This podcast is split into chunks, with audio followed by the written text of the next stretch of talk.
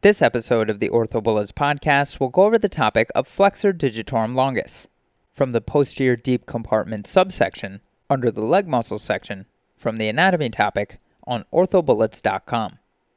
In this episode, we'll go over the origin, insertion, action, innervation, and arterial supply to the flexor digitorum longus. Starting with the origin, the flexor digitorum longus originates on the posterior surface of the tibia distal to the popliteal line. Again, the origin of the flexor digitorum longus is the posterior surface of the tibia distal to the popliteal line. As far as the insertion of the flexor digitorum longus, it splits into four slips after passing through the medial intermuscular septum of the plantar surface of the foot. These slips then insert on the plantar surface of the bases of the second through fifth distal phalanges. Again, as far as the insertion, the flexor digitorum longus splits into four slips after passing through the medial intermuscular septum of the plantar surface of the foot.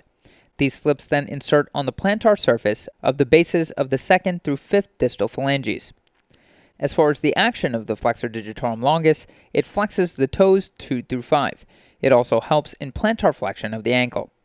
Again, as far as the action of the flexor digitorum longus, it flexes toes 2 through 5, and it also helps in plantar flexion of the ankle. The innervation of the flexor digitorum longus is the tibial nerve, which receives contributions from S2 and S3.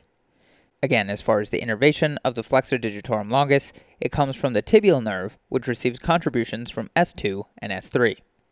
The arterial supply to the flexor digitorum longus comes from the muscular branch of the posterior tibial artery. Again, the arterial supply of the flexor digitorum longus comes from the muscular branch of the posterior tibial artery.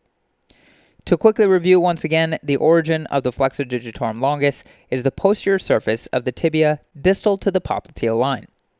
As far as the insertion of the flexor digitorum longus, it splits into four slips after passing through the medial intermuscular septum of the plantar surface of the foot.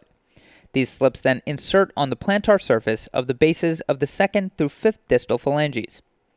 As far as the action of the flexor digitorum longus, it flexes toes 2 through 5, and it also helps in plantar flexion of the ankle.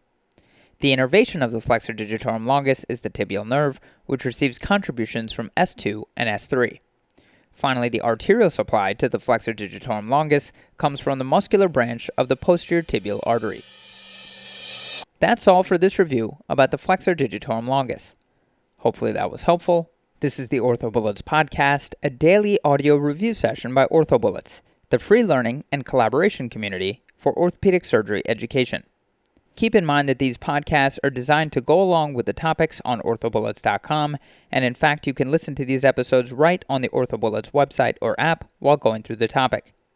If you're enjoying the podcast so far, please consider leaving us a five star rating and writing us a review on Apple Podcasts.